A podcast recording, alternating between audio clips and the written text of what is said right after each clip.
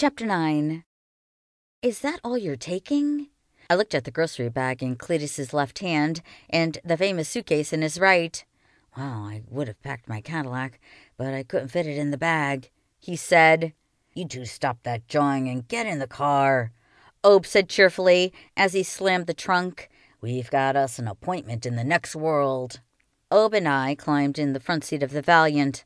I wasn't about to let Cletus take my front seat.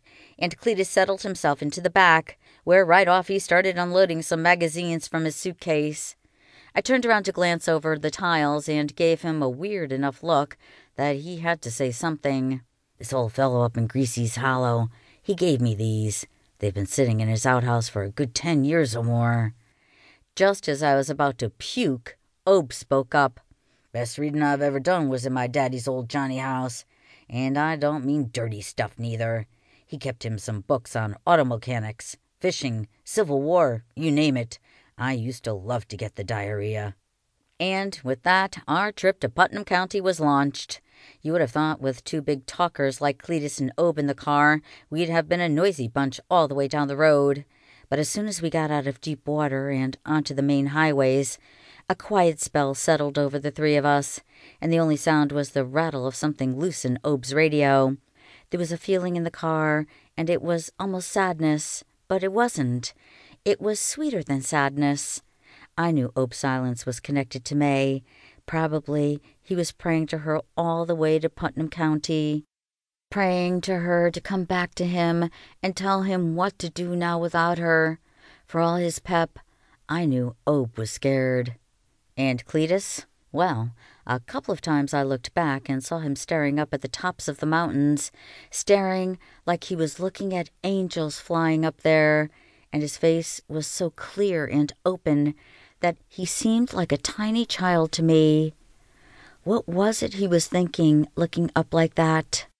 My own quietness, I think, came from peace. Nothing needed doing in the car.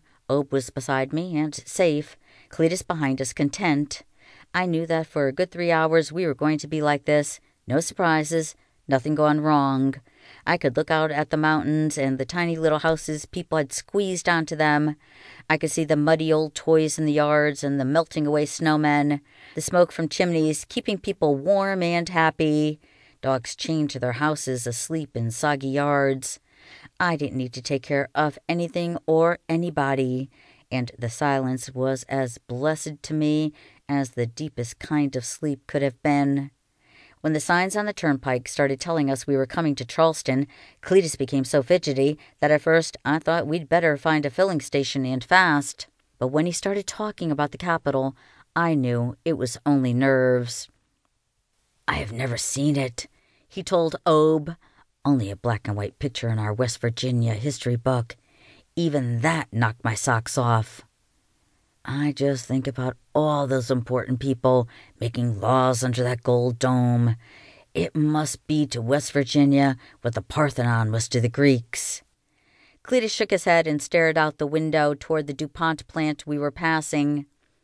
It's got to be the greatest thing, he said, to work in the West Virginia capital every day.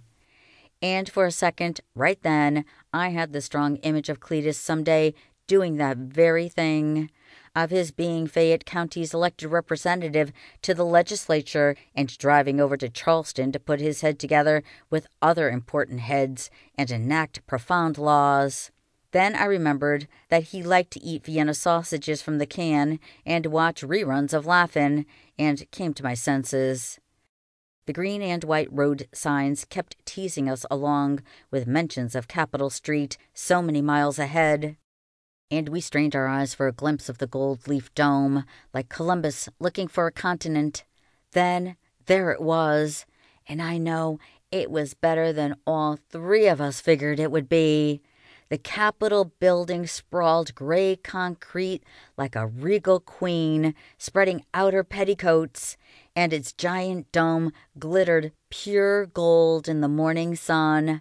I felt in me an embarrassing sense of pride that she was ours, that we weren't just shut down old coal mines and people on welfare like the rest of the country wanted to believe we were.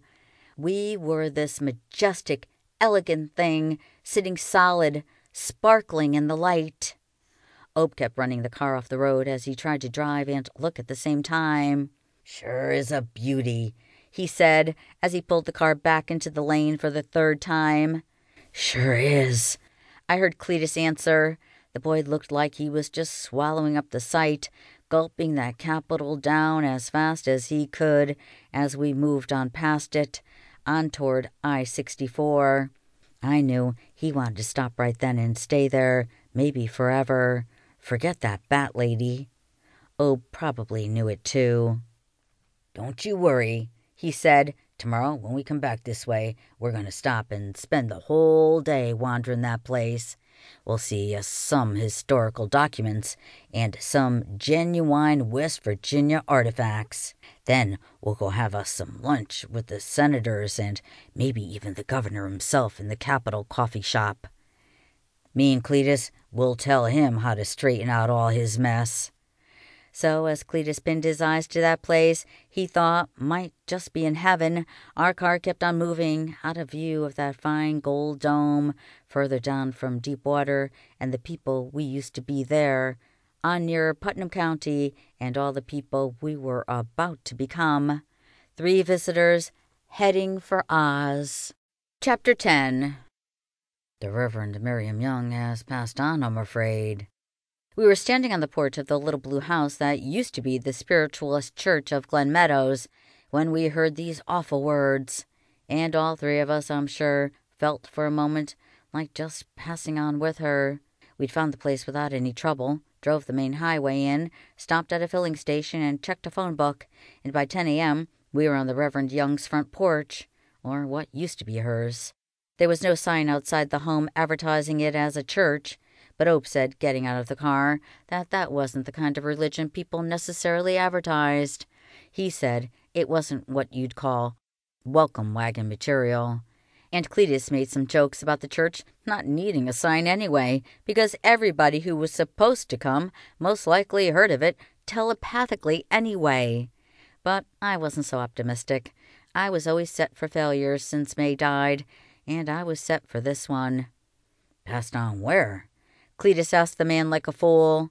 Smiling kindly to the imbecile in our company, the chipmunk of a man, that's the animal he favored, said, She died, son, last June. She's passed on to the spirit world. We three just stood there dumbfounded. We were trying to outwit death on this trip, rise above it, penetrate the blockades it put up between us and May. We were coming to Putnam County to put death in its place, and instead it had put us squarely back in ours. So who are you? I asked brazenly, forgetting my manners. I had nothing left to lose anyway. I was mad at this chipmunk and ready to fight, ready to squeeze that bat lady right out of him. But his face never altered, and he looked into my eyes. He smiled again kindly, and he said, I am Miriam's nephew, dear. I'm living here until I get her affairs in order. Oh, I couldn't think of anything else to say. Then Cletus said, Where are the bats? The chipmunk chuckled. He said, Flying free, son, like the Reverend Younger self. All this time, Ob had said nothing. He hadn't even been facing us. As soon as he'd learned Reverend Young was dead, he had turned away and looked off the side of the porch, rubbing his forehead as he always did when he was lost and searching for a way to go. But after the feeble attempts of me to deal with this house empty of its small medium at large, he turned back, turned back, and in a quiet voice said to the man, I was hoping she could help me contact my wife. I needed to talk to my wife. And the nephew of the preacher Ob had needed so desperately to find looked on Ob's heartbroken face and saw his pain, and he reached out and put a hand on Ob's shoulder. I'm so sorry, sir, but I haven't my own spiritual powers. There is no one else here, but I do know someone, a man in Sissonville, who might be able to. But Ob put up his hand and shook his head. No, he said, no. We were led here, and here my looking ends. I can't go traipsing through the state like some old fool, searching out psychics. I'm not meant to do it, and I won't. Cletus looked at me and I looked at him, both of us hoping for the other one to do something. Then Cletus said, Well, sir, do you have any material you might give us? Anything she might have used in church? Leave it to Cletus to think of that, wanting something to take, something to hold between his fingers, to hide away in his vinyl suitcase. Cletus always needing something to collect. Well, said the nephew, there's the church brochure the Reverend always handed out to newcomers. I could give you one of those. Cletus nodded his head.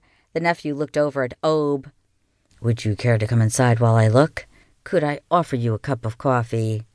But Ob shook his head and remained silent. His face was pale and full of strain, and I wanted to take his suffering from him, but all I could do was wait for the chipmunk and Cletus to take care of their business so we might just go on home. The nephew reappeared at the door with a folded white paper in his hands. He again apologized sorrowfully, wrote his number on the paper in case he could ever be of any help to us, and then the door that held so much hope was closed, and we were back on our own again. We walked silently to the Valiant, then sat there a few minutes without a word. I was waiting for Ob to decide what he was going to do next. We had already called up our reservations at the one hotel in town. Then tomorrow, after the Reverend Young would have connected Ob to May and everything was finally set right, tomorrow we were supposed to drive to the Capitol, spend the whole day there hobnobbing with the legislators, and then we were to go home and maybe live again. But it was only seven o'clock in the morning. We had been on this journey only three hours, and already everything was cracked and broken, and some of us with it. Ob gave a deep sigh, and he said, I guess we'd better head on home, children. He started the car, and slowly we pulled away from all the spirits resting in that little blue house. Cletus and I said nothing. I guess we both knew it was too delicate a situation for fixing. Unlike the happy silence we'd all enjoyed earlier that morning, we suffered instead a black kind of stillness on our route back home. Ob looked awful. I thought he might just pull the car over to the shoulder and die. Cletus opened up the spiritualist handout and stared at the page mile after mile, and I watched out my window, swallowing back the lump in my throat and praying for something to save Ob and me, for I truly felt Ob had taken his final punch. Off of I 64 and back on the turnpike, the signs for the Capitol Street started cropping up again. I could feel Cletus lift his eyes and watch them slide past, and before long, there she was, that pretty concrete queen Cletus wanted to marry some day. We traveled the road up the river alongside her, and no one said a word.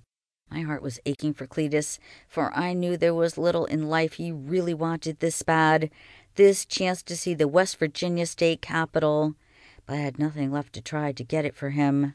We headed on south toward the bridge that would take us across the river and as far away from Cletus's capital as any soul could be, back to deep water, where life would become again an empty trailer, an old man's declining will to go on, a crazy fool believing in the mysteries of a beat up vinyl suitcase, and me.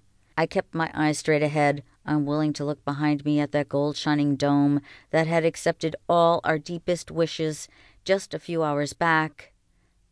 Then, just as we were nearly out of sight, just as we were ready to put that last disappointment behind us and go back to the old life, we heard Ob say, I'm turning this buggy around. And he did. He turned that buggy around and he drove it back the way we'd come, back toward that shining castle. My heart began to lift, and Cletus leaned forward from the seat. Sounding almost too scared to ask, he said, Are we going anyway, Ob? Going in to see it? Ob said, It's getting on to lunchtime. I figure the governor will be in the coffee shop, watching for somebody interesting to come through the door. Ob straightened his shoulders and his face eased up a little, and he said, We sure don't want to disappoint him. Chapter 11 May always said we were angels before we were ever people.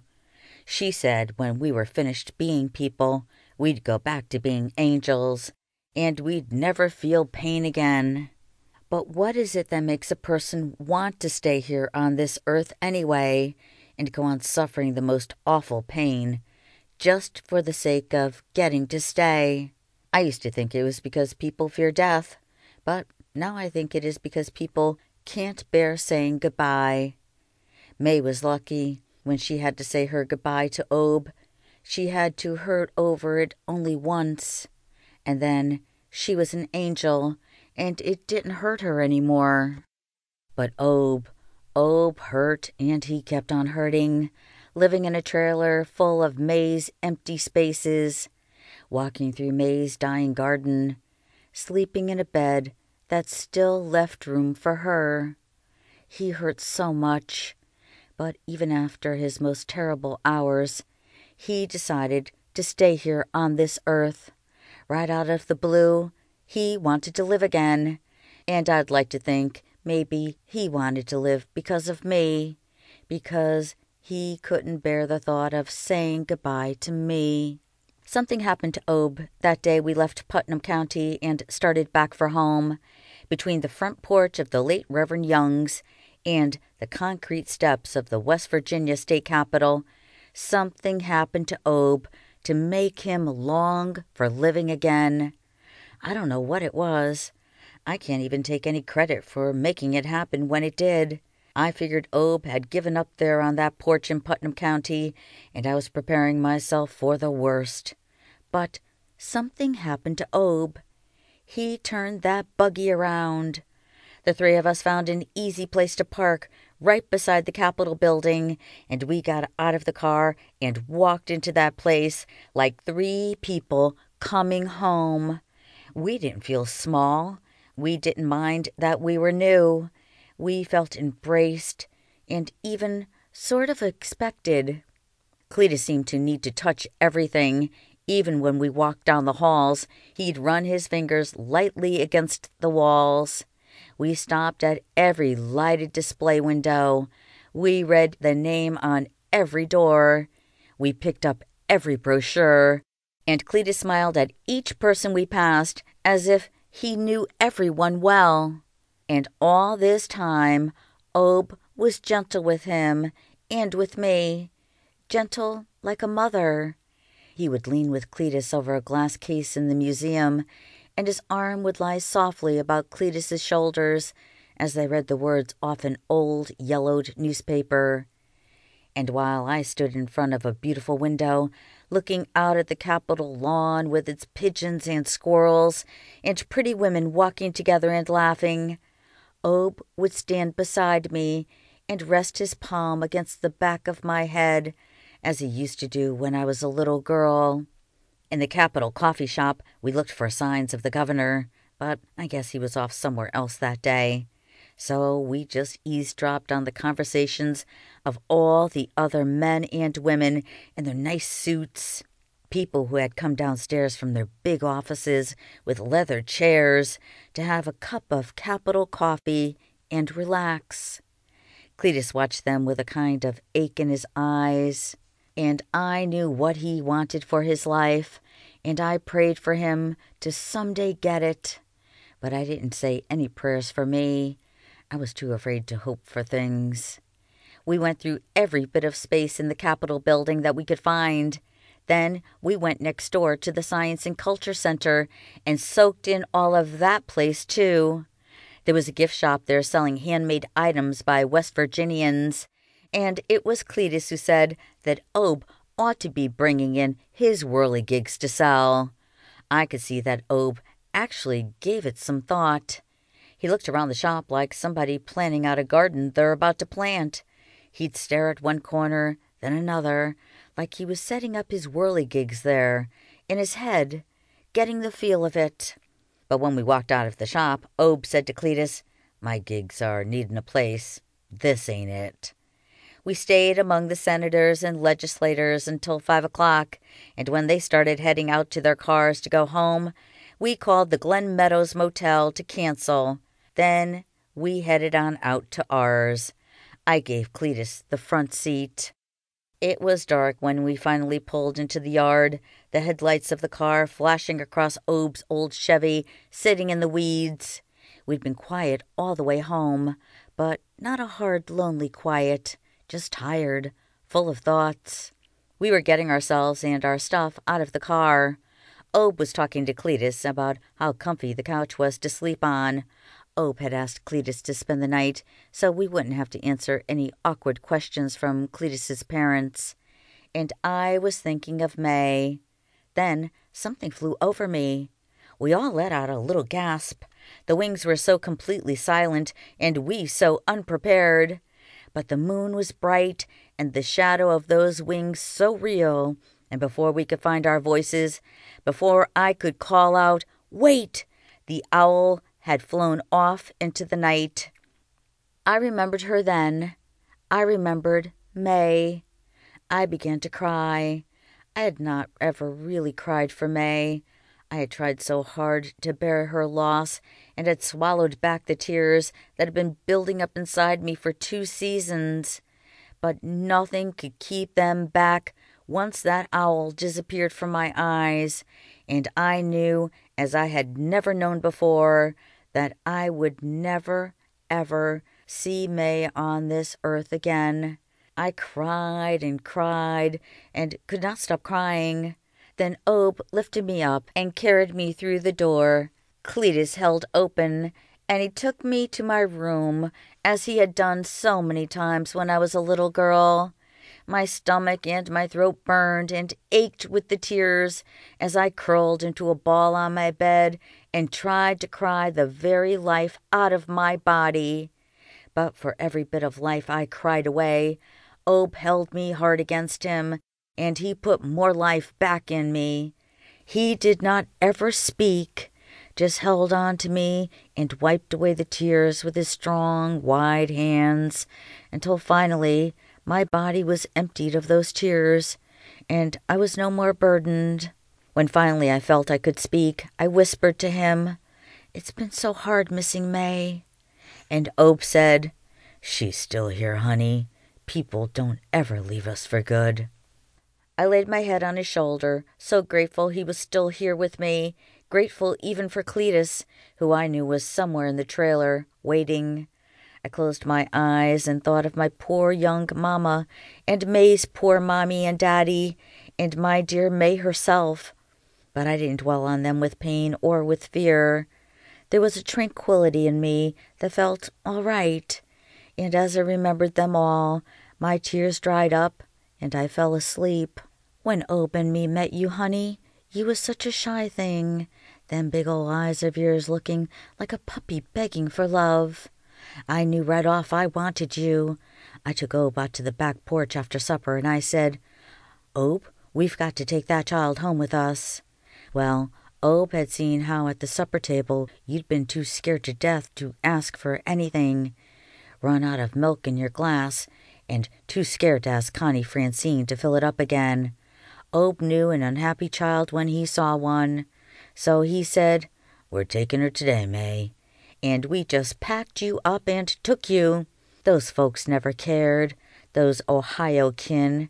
They're good people mostly, but they're limited, honey. I couldn't hardly keep my hands off you those first few days.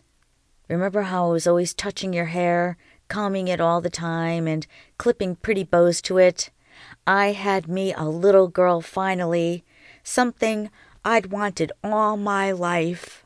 I'd come to figure this good Lord wasn't ever going to give me one, for reasons of his own, but he was holding me steady all those years, waiting for you to be born, waiting for your poor mamma to die, waiting for Ob to see you didn't know how to ask for a glass of milk. I worried about us not having the money to give you all you truly deserved. I wanted so much to buy you them big plastic houses with those little roundhead people sitting inside, and those great big baby dolls that wet their diapers. I wanted to dress you up in pink and yellow every day, take you over to Charleston to that big glass mall, and go into that big department store and buy everything pink and yellow for little girls. But we just didn't have much, honey. We were both sorry for it. Oh, Ob made you those little wooden people to play with, and I picked through everything at the Goodwill to find you some nice clothes. But we knew you should have had more. We were sorry for it. Remember you and me out late that one night? What is that we were doing? You thought you heard a cat meowing and wanted me to come see with you. Do you remember? And we put on our coats and went out, and the moon was as big around as I'd ever seen it, and we didn't need no lights. It was that bright. And just as we were heading for the shed to see if there was a lost kitty in there somewhere, out of that dark came a big owl just swooping right across our path. Biggest thing I'd ever seen, and not a sound.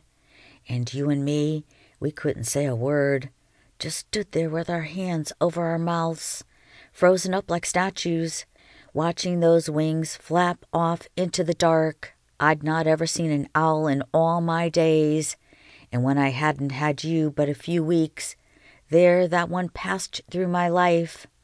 I knew you'd always be doing that for me and for Ob, bringing us good things like that. I used to wonder why God gave you to us so late in life, why we had to be old already before we could have you. I was almost as big as a house and full of diabetes, and Ob an old arthritic skeleton of a man. We couldn't do none of those things we could have done for you thirty or forty years back. But I thought on it and thought on it till I finally figured it out. And my guess is that the Lord wanted us all to be just full of need. If and me had been young and strong, why, maybe you wouldn't have felt so necessary to us. Maybe you'd have thought we could do just fine without you. So the Lord let us get old, so we'd have plenty cause to need you, and you'd feel free to need us right back. We wanted a family so bad, all of us, and we just grabbed onto each other and made us one. Simple as that. I always told Ob he was my moon and sun, and when you came to us, Summer Honey, you were my shining star. You are the best little girl I ever did know. Chapter 12 When I opened my eyes the next morning, the brightest yellow sunshine was coming through the window. It was nearly spring now. May's daffodils will be blooming. I smelled hot coffee brewing in the kitchen and bacon. Somebody was cooking me breakfast. I came out of my room to find Cletus setting the table and telling Ob all about some article he'd read on people spontaneously combusting, and Ob cracking eggs into a big plastic bowl and telling Cletus he didn't believe a word of it. I said, Good morning, and they both grinned at me and said good morning back. Then we all three ate ourselves nearly to oblivion on the best eggs and bacon I ever tasted in my life. After breakfast, Ob said, I got us all a chore this morning. And within minutes, we were carrying whirligigs out the door. We used May's tomato stakes and other bits of board we could find, and we filled up May's empty garden with dreams and thunderstorms and fire, and that bright white spirit that was May herself. Then Cletus went inside the trailer, and it came out carrying the Reverend Young's church handout. We stood there in May's beloved and practical garden, and Cletus searched the handout for some good words to say to bless the whirligigs that now had a place to spin and fly and live. He read, what is the true mission of Spirit Messages? To bring us consolation in the sorrows of life. Ob and I smiled at each other, and then a big wind came and set everything free. About the author, Cynthia Rylant. Cynthia Rylant grew up in a small town in West Virginia. As a child, she never planned to become a writer. She lived in a four room house with her grandparents, who grew and hunted most of the family's food. Cynthia's town did not have a library, but she read comic books and Nancy Drew books and spent a lot of time outside. After high school, Cynthia went to college in Charleston, West Virginia. There, in one of her English classes, she discovered that she loved books. After she graduated, Cynthia worked in the children's department of a library. She had never read many of the books that children know and love, but she came to love them as an adult. Cynthia was inspired to write children's books of her own. She began writing at home, but didn't tell anyone about her stories. She was too shy. Instead, she just sent them off to publishers in New York. About two months later, an editor responded. One of Cynthia's stories, When I Was Young in the Mountains, was going to be published. Cynthia Rylant was on her way to becoming a popular, well known children's author. Cynthia continued to write while raising her son Nathaniel in Kent, Ohio. She has written over 50 acclaimed novels, chapter books, and picture books, including the Caldecott Honor Books, When I Was Young in the Mountains, illustrated by Diane Goode, and The Relatives Came, illustrated by Stephen Gammell. Now Cynthia and her family live in Oregon, where she takes care of her pets, reads, writes, and enjoys life at home. I don't write every day, she says. In fact, I sometimes go months without writing anything. Then suddenly, I'll sense a book in my head. I sit down with pen and paper, and the next thing I know, I've got a story going. Then the next thing I know, I've finished it. I'm a quick writer. Of Missing May, Cynthia Rylant says, I'm not sure where the story came from, but I was raised in rural West Virginia and I knew a lot of characters like Ob and Cletus and May. I just felt I was writing about my own people.